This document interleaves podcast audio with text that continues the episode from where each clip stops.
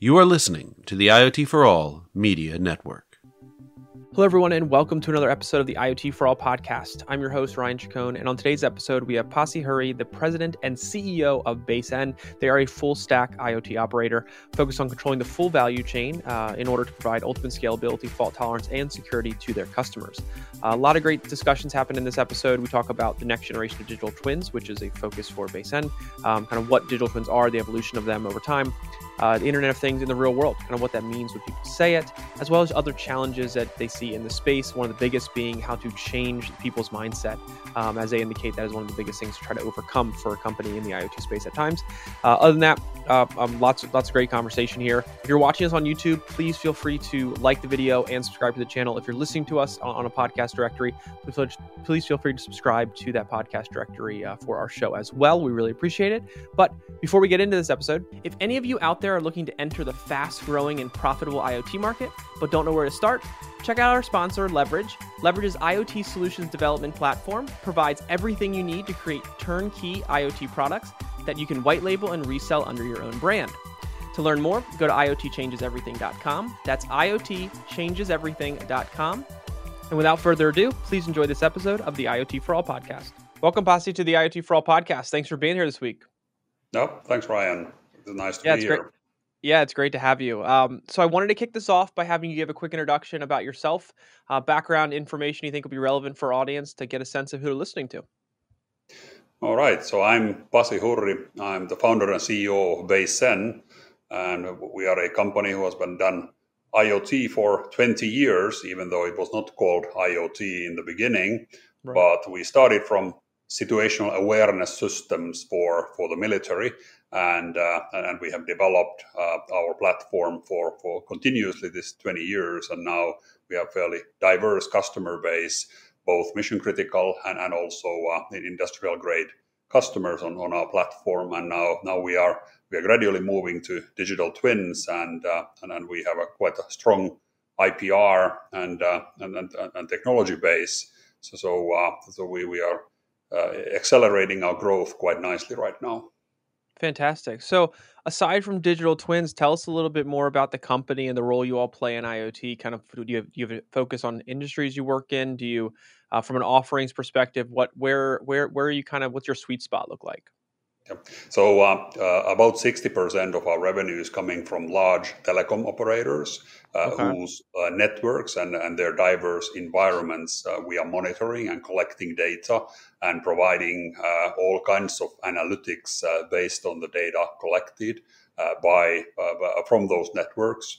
And but the growing area actually is the 40% which which are industrial customers and there mm. we we are in fairly diverse businesses uh, like uh, maritime uh, construction uh, retail and, uh, right. and we, we have a fairly different customer cases uh, who are some have some have utilized all our capabilities and okay. some of them are utilizing only some components but, but but the portion is growing quite nicely so, so take me through some of those um, deployments that you have in, in those industries you mentioned. I, I, think it's always good to kind of give our audience some some full context, bring it more full circle around not just what the technology is and the offerings that you have, but also how it's being used. Um, so, any that you feel comfortable sharing would be great, just to kind of get a sense of how the technology is being used. So, so one of our, our uh, fastest growing customers now is Trimble in the US, uh, and they are providing uh, large construction sites, an access control and uh, workplace safety solution, uh, which uses RFID tags and Bluetooth sensors, uh, which are attached uh, to the equipment that construction people are using. And, uh, and when they log in to the construction site, the, the, the, name tags have an RFID tag. So, so, so we, we paint a complete picture where people are on the construction sites and, uh, uh, and also uh, only people with qualifications get to the dangerous goods areas or, or, or heights. Uh, so they, so, so the system verifies their credentials at any point and also collects all the safety information. So if you go to a hard hat area, uh, you don't get in unless you have your hard hat on. So it's detected mm. by the Bluetooth sensor. So that is, uh, we, we have more than 500,000 employees also reg- already registered in, in the solution, and it's growing really nicely. So Trimble is selling it in the continental the US. So that's mm. that's I think one of the uh, uh, one of the highlights and, and fastest growing because it's it's deployed so rapidly to customers right now. I read something um, that you all are also working with the European Space Agency. Um, that is correct. Yeah. So tell me about that initiative. Yeah. So with with ESA, uh, uh, we started with a, a project on uh, on creating a digital twin for the Mars rover that they are planning for the for the future.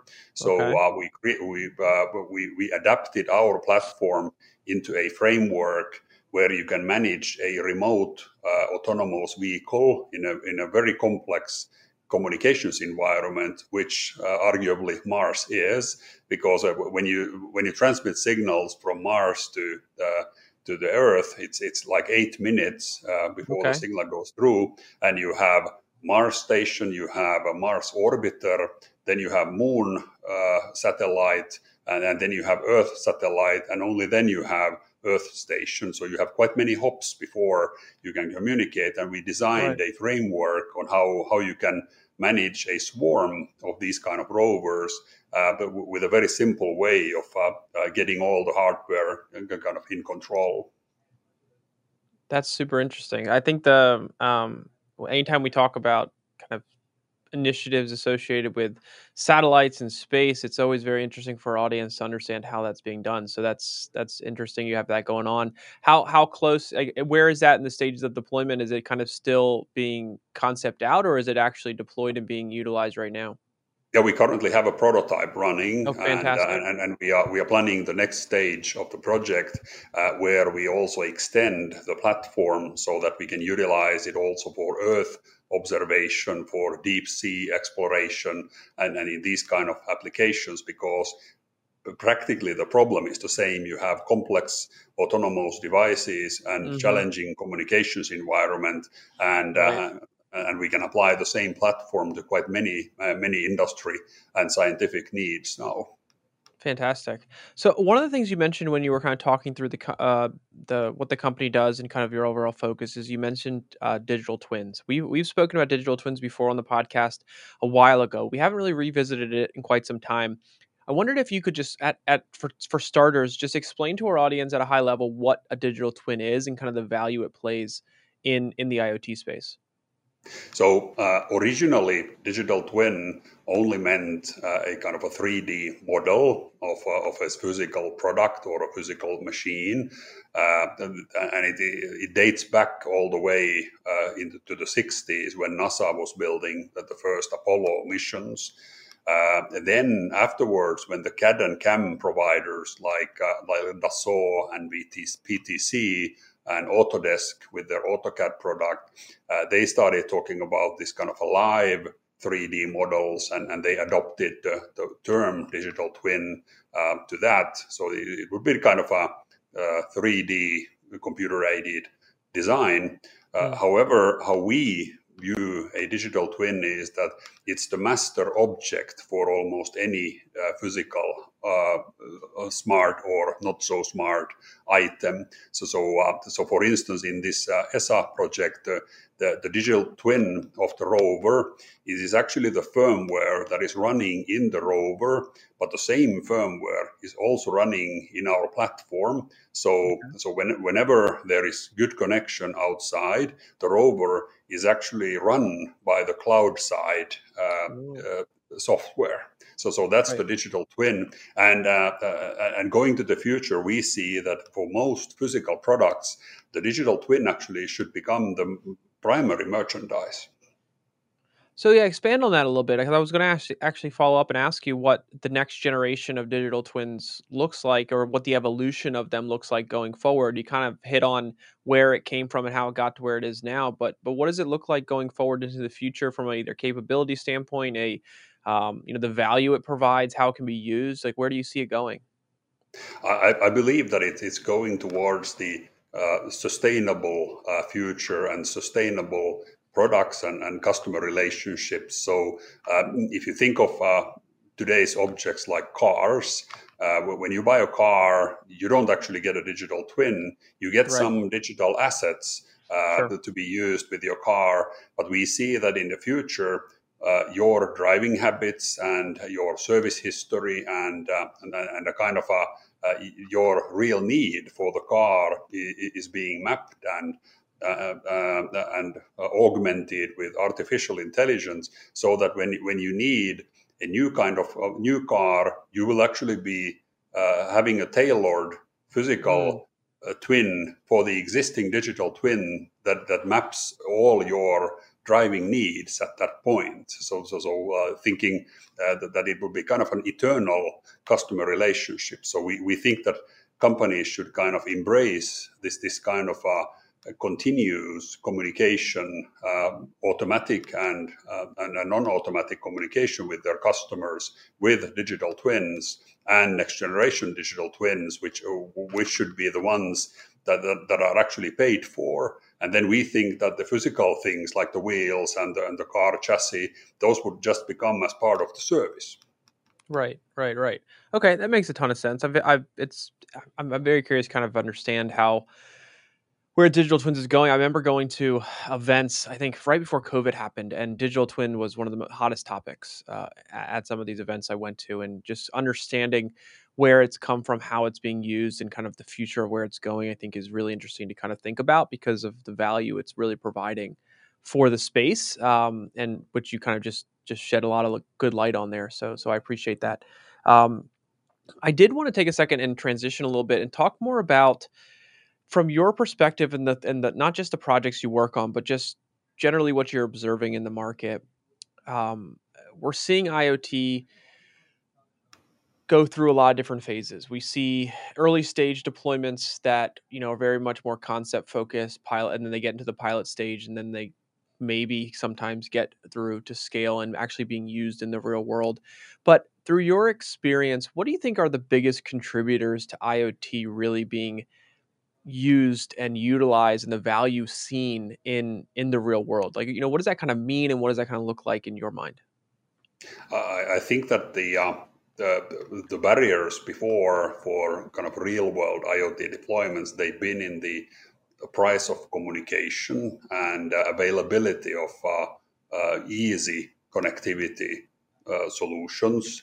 Uh, right. However, uh, th- there is also the, the kind of a 5G bubble, as we call it, kind of a hype bubble that that you're supposed to create uh, IoT solutions for every port and every smart city and, and, and right. places like this.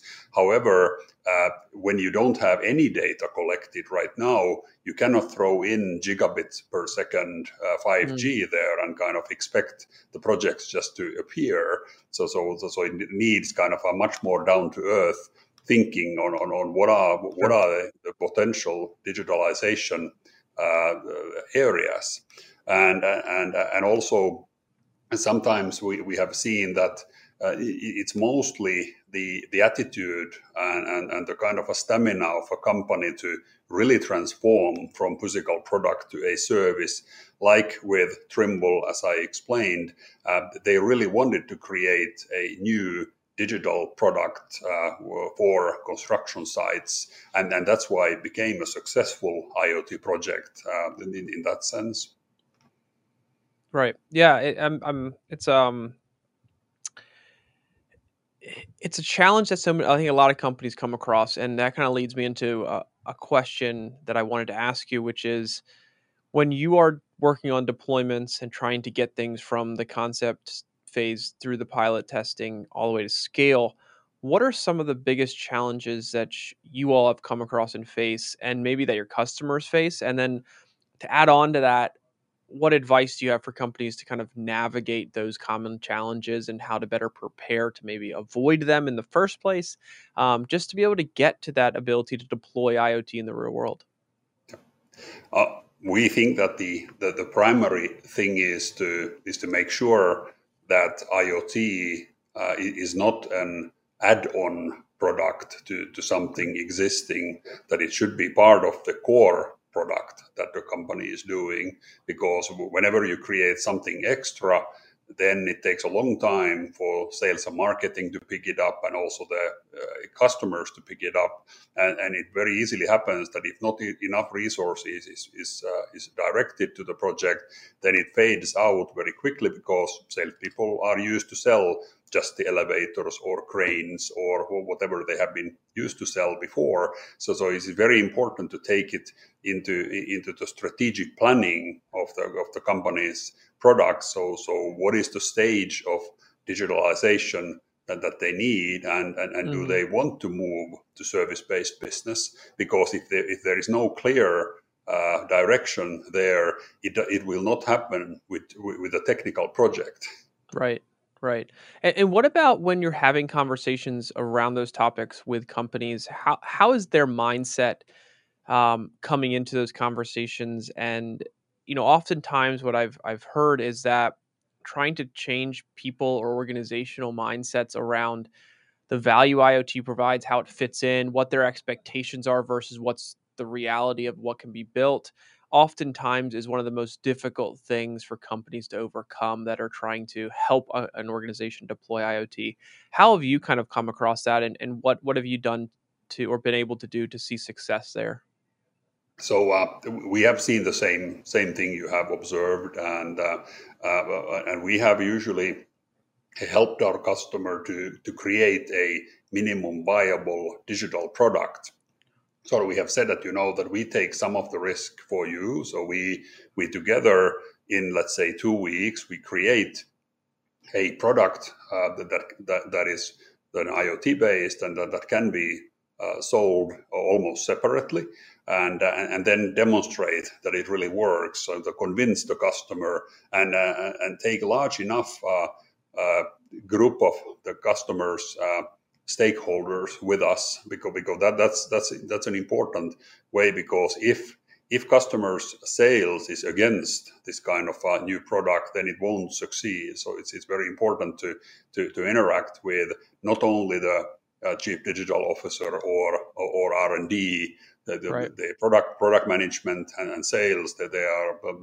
as as important in, in the sales phase. Yeah definitely. I i think you know getting um one other thing I think that's really important, kind of tying into what you're saying here, is that buy-in from other people within the organization. And the earlier you have that buy-in and support, and maybe potentially a champion within the organization for this initiative, the the more likely you are to to see it move down the the pipe um, as you run through the pilot in the early stages. So, um, so so I, so I think that those insights you're sharing are super helpful um, and something that organizations I think can learn a ton from, and and how this really help get them around these challenges and navigate around these issues that we do see across industries. It's not just one particular industry or anything like that. So one of the last things I wanted to ask just before we wrap up here is, you know, a lot of these conversations and these points that we're having are, are I think our audience is going to get a ton of value out of. But um, as they have questions and want to learn more about the company, what you all are doing, maybe follow up with questions on some of these topics, what's the best way to do that? What's the best way to reach out, engage, and also at the same time stay up to date with everything going on? So, so we have uh, multiple means. So of course just by by, by leaving a contact form, but also connecting with us with with Twitter or or or Instagram or, or wherever. I, I, think that the, uh, the, the the the way companies learn about new IoT solutions it's it's transforming all the time. So the old-fashioned ways of just mass emailing or or kind of having having let's say a booth in a in a fair. Uh, those are kind of uh, in a flux right now. So so it uh, so, so, we just need to keep up uh, the messaging of, of our mm-hmm. customer cases, and then we can easily walk through uh, how uh, Trimble worked with us, how North Power did these right. uh, right. auto sales on, on BaseN. So, so this is, and and we have trained everyone in the company, whether it's our CTO or product management or sales marketing, any of any of us can can explain how we can get started. Fantastic. And um, anything kind of happening over the next six, 12 months that we should be on the lookout for or kind of pay attention to to kind of follow along and see that's coming out of BaseN? Yeah, as, as opposed to this, uh, uh, because of our military background. So if uh, if something military happens in the in the coming weeks, so we, okay. we might direct some of our resources to military technologies. But at, at, the same time, we are continuing with the European Space Agency, which is really exciting uh, internally, yeah. and also we'll uh, we'll have some nice surprises there on on on, on uh, overall digital twin platforms.